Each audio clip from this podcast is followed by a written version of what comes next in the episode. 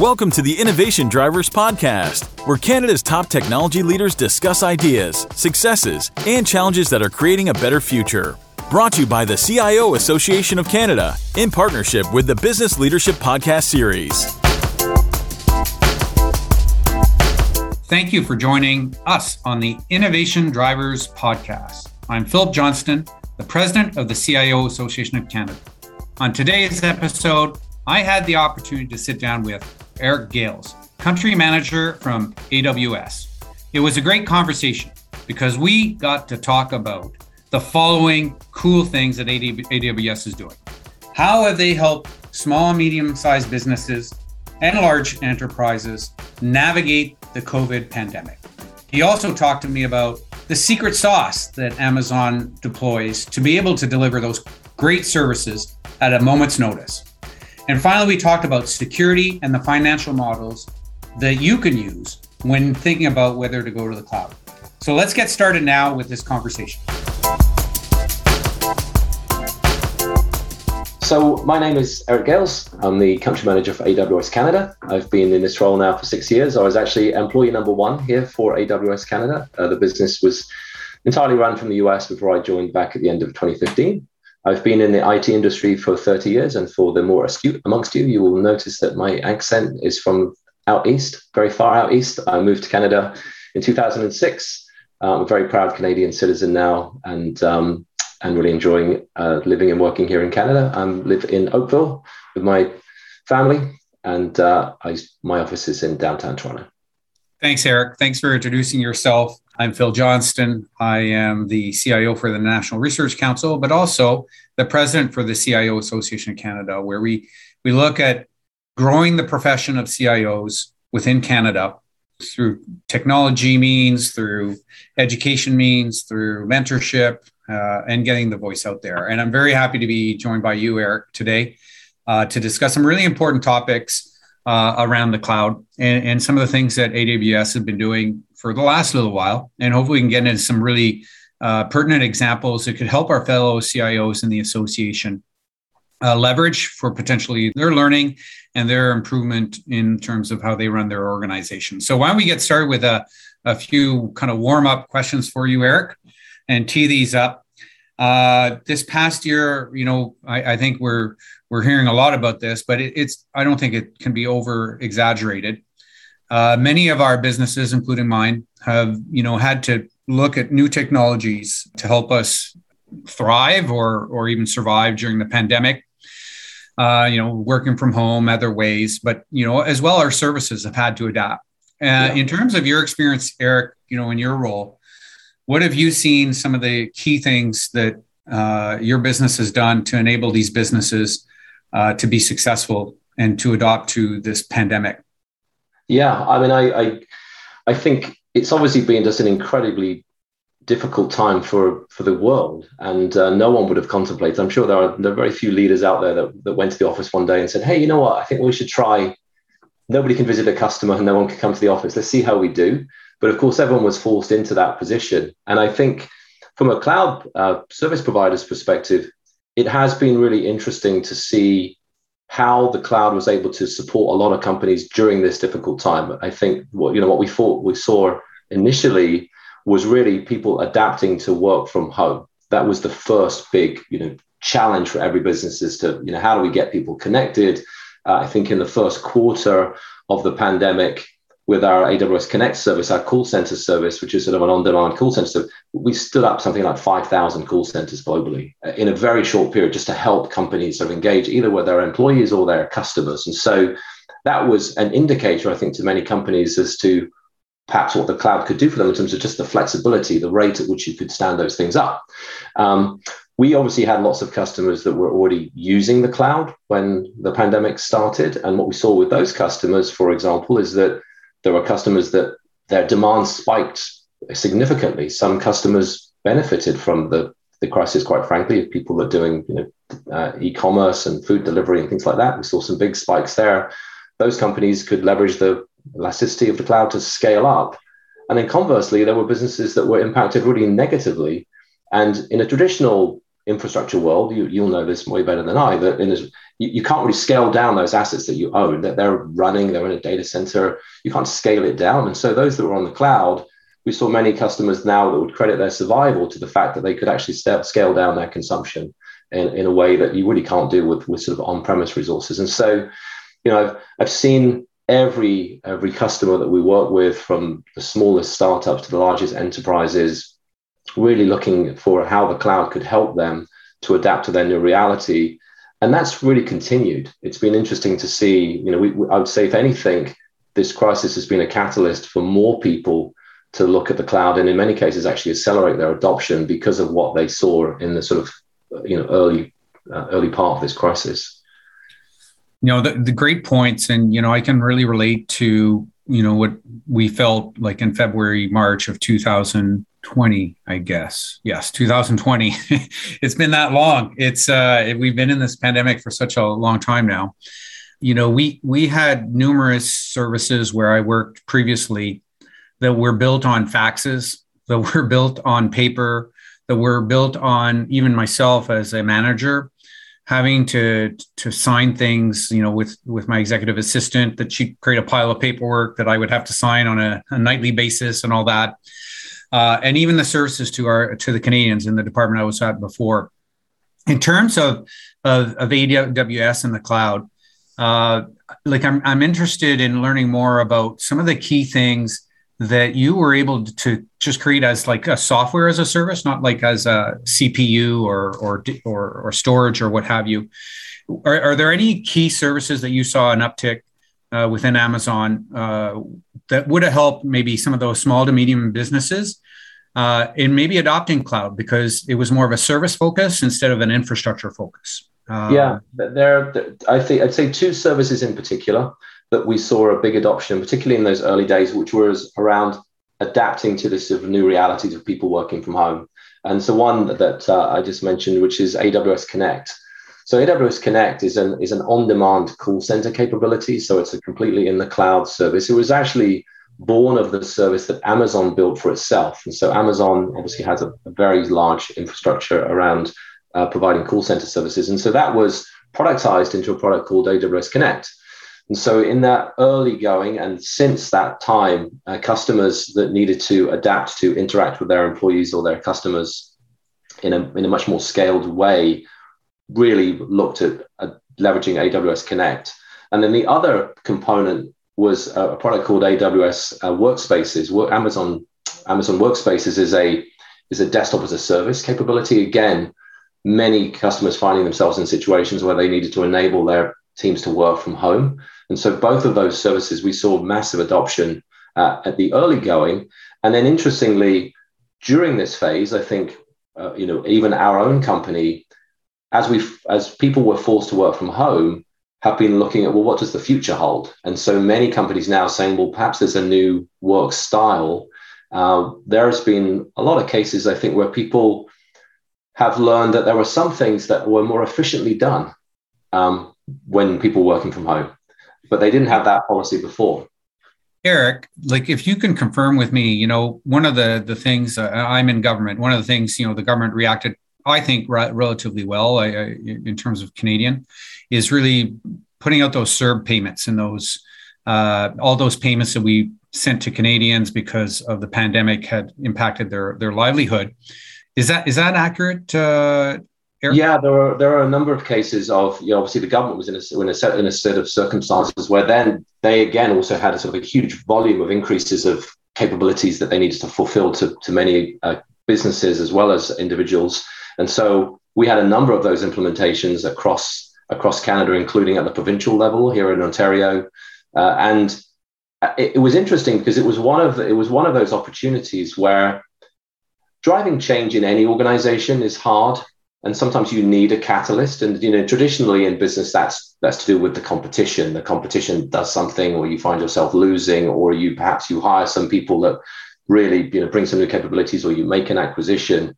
This pandemic has been a forcing function to drive a lot of change in ways that people perhaps wouldn't have considered or would have been more difficult.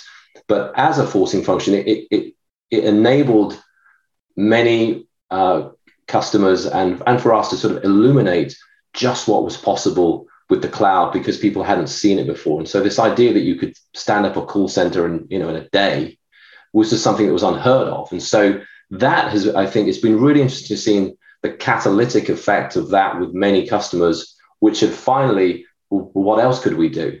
And I think the point you were making about faxes, is that there are some sort of modus operandi that they had just existed, but you were forced to change that. And then there's this realization that well, this can be the go forward strategy, or there are many other cases where we could apply this kind of uh, service to.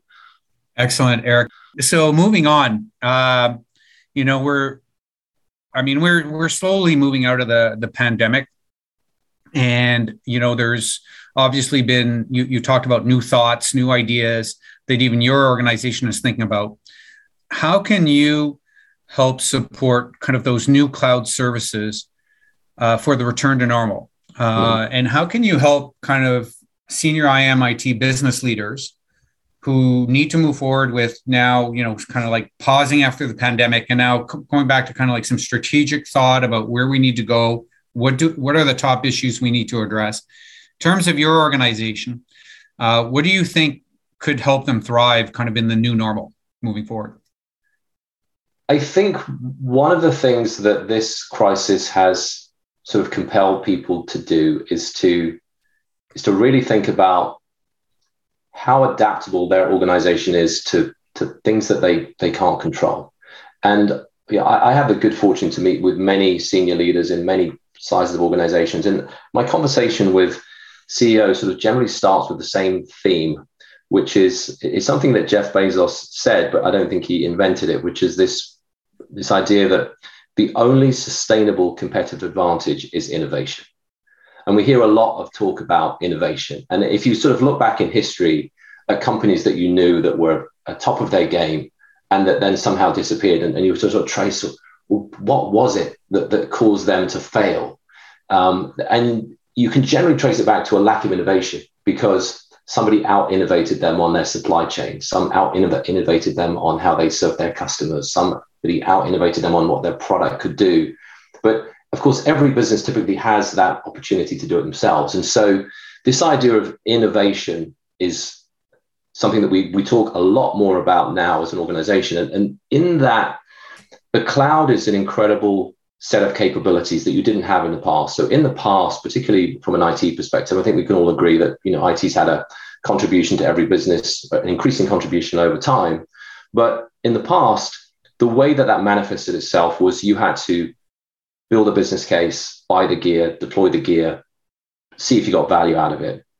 Now, and the choices you made would limit other choices because you couldn't buy everything, you had to choose. With the, the cloud, the cloud changes that profoundly because the cloud itself is organic. Every day, the AWS services get better. The features get better every day based on the feedback from customers. The number of services that are available increases every year. And so you have this organic capability which is available to everybody. And so it's a matter of how you how you use it, how how, how do you apply it to your business. And it's it's a very sort of democratizing set of capabilities. It's available to the smallest company and the largest company. It's not a different set of services for the largest organizations. It's also available to the smallest. And so part of what's important here, just like sort of any set of tools, is if you if you don't know how to use the tools, you will never get value out of them. And so, one you know, part of my job, my team's job, is to help organizations understand what these tools are, why they apply to everybody, and then help them to navigate their way to, to those services or people that can help them with those services, and appreciate just how profoundly different these these these um, some of these services are. Uh, I was talking recently to um, one of our team about a, a customer in London uh, called called VidHug, and the, they do uh, they create video montages for special events. That was their business. It was a startup. At the start of the pandemic, they ran on AWS. At the start of the pandemic, they had 300 users engaged, and within about a month, they had 130,000 people a day using that service because, of course. The need was there, the opportunity was there, but they could scale up that service to, to fulfill that demand. You know, who can do that on prem? If that ran on a server on prem, you just couldn't do it. And so it's those kind of things that really sort of change the art of the possible. Um, there's a great company in um, in Ottawa called Blindside Networks that does uh, they do uh, uh, an education system that uh, called the Big Blue Button that provides uh, online learning to universities and millions of people around the world. Again, when this crisis came along, it was just an incredible opportunity for them to scale up their capabilities to, to new destinations, to new countries, to new endpoints in ways that you really wouldn't have been able to contemplate before without having to deploy any infrastructure to those other parts of the world because, of course, the infrastructure is already there. So there are, so are some real uh, dimensions to this cloud platform which are profoundly different to the old paradigm. And when you appreciate them, you can start thinking differently about what your business could do or what you could do in government to service uh, um, citizens. And that's something I'd say we are, we and other, you know, of our contemporaries in the market, part of our job is to help businesses and decision makers to really appreciate the art of the possible here and be compelled to learn more. Because if you, if you really don't understand these capabilities or the potential that they have, you'll never realize that for your own organization. Thank you so much, Eric. I'm, I'm, that's going to lead to probably two follow-on questions. Uh, one that you know you really triggered when you were talking about that example of that media company being able to scale up. So yes, of course, they would have had a hard time, you know, within within their own data center to do this. And I'm not sure if this is Amazon's secret sauce and if you can tell our, our senior IMIT business leaders about this, because myself, I used to run data centers and I used to run IT. Uh, you know, right now I don't because we're going to the cloud and we have a shared service provider. But how does Amazon manage that potential increase, right? Even though that company didn't have to do it, Amazon had to have it ready, or Amazon had to know how to do it quickly, or they had to be able to scale it up themselves. So, is that a secret sauce, or are you guys really good at planning and you know what your demand is going to be, and so you're just continually building to to meet that demand? I think for for a lot of our CIOs here, that discussion about how Amazon actually does it it would be really a, an interesting, you know, thought provoking, I think, answer, at least for us. I think yeah. I, would like to understand how you guys do that. Yeah, it's, I'd say it's a combination of a few factors. So the first thing is, of course, that you know, being a huge aggregator of demand, every customer around the world is not on the same cycle.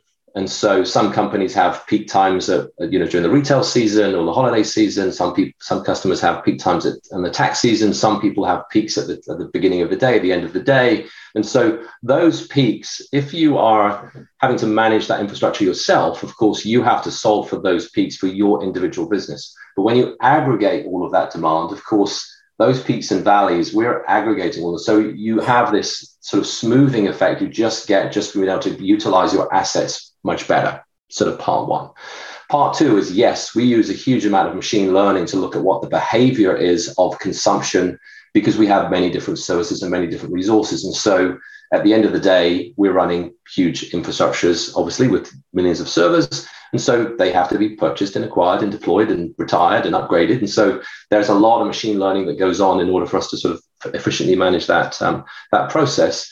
And then with particular customers, where customers start to use uh, particular services, we do actually have signaling mechanisms as well for customers to sort of forecast to us and say, hey, I'm deploying this service. You're going to see some massive spikes on this particular uh, set of capabilities. And so we can also get ahead of that for them. And so it's a combination of those, of those things, but we play really close attention to trying to make sure that we always have capacity available for customers and we co-opt them in to help us with that signaling mechanism as well. So we can we can always try and achieve that. But um, the other the sort of benefit you get by aggregating all of this demand and be able to smooth that is the net effect in terms of your resource consumption. So the sustainability the absolute energy quotient that you need to use in order to fulfill all this computing demand you get a lot of efficiencies there. And so the, there is a whole another dimension of the effectiveness of these aggregated services in helping customers to um, use less energy, frankly, to fulfill all of these customers, as opposed to every single customer is running data centers which are running inefficiently with cooling and, and servers that aren't actually doing anything. And so there's another side benefit which is increasingly important to many customers. Oh, thank you very much, Eric, uh, and I really appreciate that answer. And and I, I bet you it's not an easy task you know with the ai and the prediction models and what you need to do to make sure that you you're not never telling your customer sorry we don't have space to uh, to help you grow or or make your business successful. Uh, i don't think i've ever heard that from the uh, the amazon team that i'm working with. So so happy to hear that they you know a little bit of that secret sauce that you're you're doing at amazon there. The second piece i think for me is uh, you know you know CIOs and senior IT business leaders, I, I, think you mentioned already, have had to to think about capital expenditures and operational expenditures, and you know how does that move into your budgets? Uh, how does that uh, you know how do you how do you deal with that from a business perspective? Because you know how we're used to funding you know growth is like you said i'm going to buy you know 20 servers. I'm going to buy the networking equipment to make that happen. I'm going to implement it. That's going to be a project. It's going to cost a million dollars and then it's going to be done. And then, you know, I pay the 10 or the, the 15%, you know, uh, warranty fee on that, on that infrastructure. That being said, uh, so there is an, an operational cost to doing it that way. But now going to the cloud, you know, I, I spin up servers, I have a model, I you know, I spin up even maybe software as a service. Uh, what have you seen in terms of some of the businesses in terms of adapting to the new financial model uh, that that uh, cloud brings, and and then in terms of business cases potentially as well, like is is that where there's opportunities, uh, et cetera. So maybe you can speak to some of the things you've been seeing uh, that businesses have been doing to uh, adapt to the new cloud financial model uh, that that could be helpful for some of our listeners uh, here today? Yeah, that's a great question, Philippe, and I'm glad you brought it up because because that is one that yes, we sometimes encounter, which is that it is a different operating model, and it's one of the benefits of the cloud is that it's a consumption-based model, particularly with AWS. I mean, we have a real focus on making sure that the customers are only using what they need. We want you to get, you want every customer to get value from every dollar that they spend. And that's one of the features of the cloud is that you can scale up and you scale down. And that's across all of the services that we that we offer. But the way that manifests itself for companies is it, it becomes an OPEX expense as opposed to a capital expense. And so companies have to make that change. And I put that in the category of innovation. So if we agree that the future of every business is more and more predicated on their ability to use and take advantage of these IT capabilities, these services that are available from the cloud, then part of the way that they need to innovate is they need to look at their operating model to accommodate the fact that it moves to an OPEX type basis.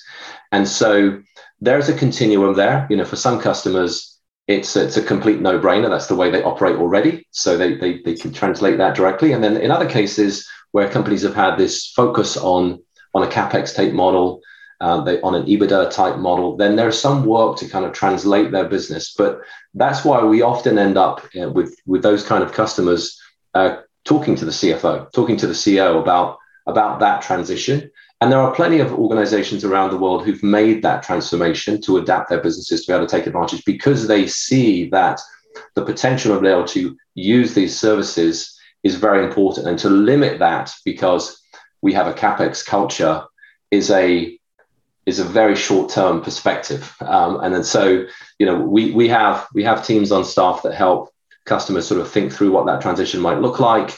Um, but it's definitely an important question to solve, and it's a real one. You know, there, there are real examples of customers, and, and the other part of it is that I also, you know, help sort of want to be transparent with customers is that you often have capital assets already, which you are already depreciating. And so transitioning from that model to an OPEX model or transitioning your services to the cloud, in order for you to get to a, to a better end state, there are some things that will need to be jettisoned over time. And sometimes there's a timing component of that. Um, it's not it's not a one size fits all. You know every business is unique. Their particular circumstances are unique. There are some common themes of course but it's important that every business makes the right decision for them. And there are dimensions of that that need to be considered, including capital assets where they are in their depreciation life cycle.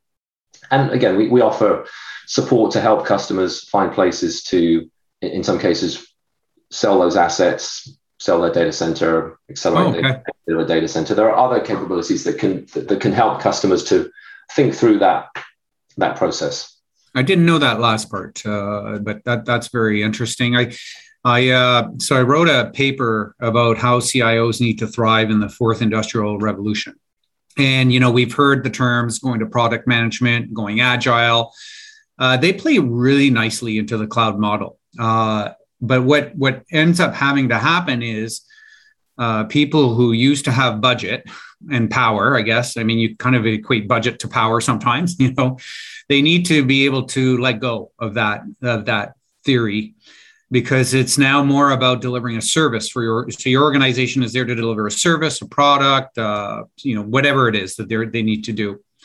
And and so we you know at least even in the government where I have been, we've sort of started to move down that line where that line of business is holistically being run. And the cloud costs are embedded in there just like any other costs you know marketing right. costs uh, uh, you know new you know uh, you know client acquisition costs whatever. Like and that product then evolves. But the budget for managing that is not necessarily in the cio budget anymore. Like it it's part of a product line. And and i think that's what you know the, the shift probably is probably going to happen more and more so in that that whole product line is just all those costs are embedded and then obviously hopefully a revenue or a, a, a, return on investment or a business you know for canada it's like impact to canadians like is measured uh, with respect to that business so right. I, I, really appreciate that and and as a senior IMIT business leader I, I think i'm needing to change how i look at right. finances and power that comes with finances it's more about, you know, what does the business need and how do we attribute the right costs to the right area? That's, that's what makes it so exciting. You know, to, to me, I, have been in the IT industry for 30 years. And so I, I've seen these sort of different cycles from the PC era and the PC server and the internet and mobile computing and, and now the cloud. Um, and it's a, I think it's a really exciting time for IT practitioners if you really think about the potential to have an impact on these outcomes and then the, the, transparency that you can have of what does it cost to deliver that outcome and then the availability of the tools. So i've got this sort of analogy that you know some of my team like which is i'm, I'm a diy guy. I like to you know i like to to do my own diy um, but you know in the past i would probably decide what job i would take on by based on what tools i had because you know i've, I've got a bandsaw i've got a circular saw so i have those tools available to me. But imagine that in this sort of new world. Imagine my shed is now, pick your favorite DIY store, but there's no limit to the tools that are available to me. And so I can, because of that, I can consider any job. And so in your role now, every tool that's available to any organization, it's available in your tool shed in this AWS cloud environment. And you can reach in and use it and only pay while you're using it. So you reach in, you can use that tool. But that conversation you can have with your business leaders because you're not limited by the capabilities. Whereas what I saw, I've seen in the past is, of course, you would be limited by what capabilities you had on prem, what resources you had on prem, what you could afford to deploy. Now that really changes. And so you're no longer limited by the capabilities of the platform. What you're actually more limited about is your ability to use them. And so acquiring the skills to deploy those, but it changes profoundly the conversation that you can have with businesses. And what, what I've seen in many cases is that people in roles such as yourself could go back to the business um, to go and take on challenges that they, they knew were there, but they couldn't take them on before because they were too expensive, too risky, the capex was too high. They could go back to the business and say, hey, you know that issue you had? I think we can have a go at this again, leveraging these cloud capabilities and be much more transparent about what it was going to cost. And so I, I think it's a really fun time. But I do see a difference in terms of people like you, Philippe, who sort of lean in and really see that potential and want to sort of realize it. And then others who still, you know, they, they like the way it was. And that, that takes a bit more work to uh, to help those folks see the potential here. You know, it's so true. Uh, uh you know, I'll just say at the NRC, I was uh, reviewing our project portfolio, and our intake we, we were able to do 30 or 40 projects, let's say, in, in any given time. we have 50 on hold and 90 we haven't even had an ability to look at. So so there's more demand than there is uh, opportunity for us to deliver with the limited resources we have. So a lot of the things you just mentioned i hope uh, at least at the nrc we can create those services. And and then and our role you know at least as senior IMIT business leaders just figure out how to do those connections how to how to connect these services to create a product that the business another business unit which is a lot less expensive and time consuming than trying to as you said create this brand new infrastructure. So uh, i'm looking forward to that challenge at the nrc i'm not sure uh, i'm just in the beginning stages there uh, but i think the team understands it and, and i'm really excited of what the opportunities the cloud can provide us in that fashion i just kind of described. Right. i do have kind of like one last final really important question. And uh, and i wouldn't I, would be uh, you know I, I, wouldn't be a good leader if i didn't think about asking this question with aws and that is uh, you know uh, obviously with the pandemic everything's gone digital. We've gone we've moved forward with you know trying to deliver services quickly uh, at an incredible pace and we'll probably continue to move in that direction that means that we're increasing our footprint for cyber ha- cyber hacks or cyber attackers or, or somebody coming in and screwing up with our, our, our objectives and our business needs. Um, so, so my my question with with you guys is, you know, in terms of, you know, security, cybersecurity, AWS, the tools, the, the pieces you're moving forward with. Uh, you know, we talked a little bit about the fact you're an aggregator of a lot of things. So you probably have you know really good experts in in your organization that are continually kind of thinking about this problem so what what is amazon in terms of the cloud doing internally and what are you seeing in terms of the the key things that you know senior, senior MIT business leaders across Canada should be thinking about uh, in addition to, to kind of maybe leveraging cloud services? Yeah, great, great question. I'd start with by saying, you know, as I'm sure you would appreciate, security is job one at AWS. You know, it really is. There's an enormous amount of, of time and energy that's focused on the security of the platform itself. But as we continue to digitize every app, every um, service, every customer interaction, then that security paradigm is a shared responsibility. There is so much that AWS can do, but just like you know, just like your home, you, you can leave the doors open on your home. You can have all the security equipment you like on your home. If you if you don't turn it on, then your house can be exposed. And so that expectation that we work together with our customers to secure their environments is, is really important. And so having security top of mind for every um, IT executive and every organization is important. There are lots of tools available within the platform itself that, that our customers can use to enhance the security of their applications and the way that they operate. It's not just the tooling, though, it's the operating model. So, from an AWS perspective, you can imagine there's a, there's a huge segregation of duties within the organization itself. And so, some of those uh, paradigms are really important at the end customer level as well. And then, really making sure that you have the appropriate protocols in place and thinking through scenario planning. Um, right now, we're spending a lot of time talking to our customers about ransomware and how to protect themselves from ransomware because the cloud can provide some incredible capabilities to help customers provide protection from that and also recover in the event that they do endure one of those attacks. And that can be applied to people who have an on premise environment. So, complementing an on premise environment with the cloud can provide another layer of protection for scenarios like that. But security is very important. It's a shared responsibility yes, there is an enormous amount of focus at AWS in terms of the environment itself, but we provide a lot of support and tools, as do other third parties solutions that also run on AWS. And so there are also many third parties that we work closely with so that we can bring the best of this area to our customers to, to, to secure their environments.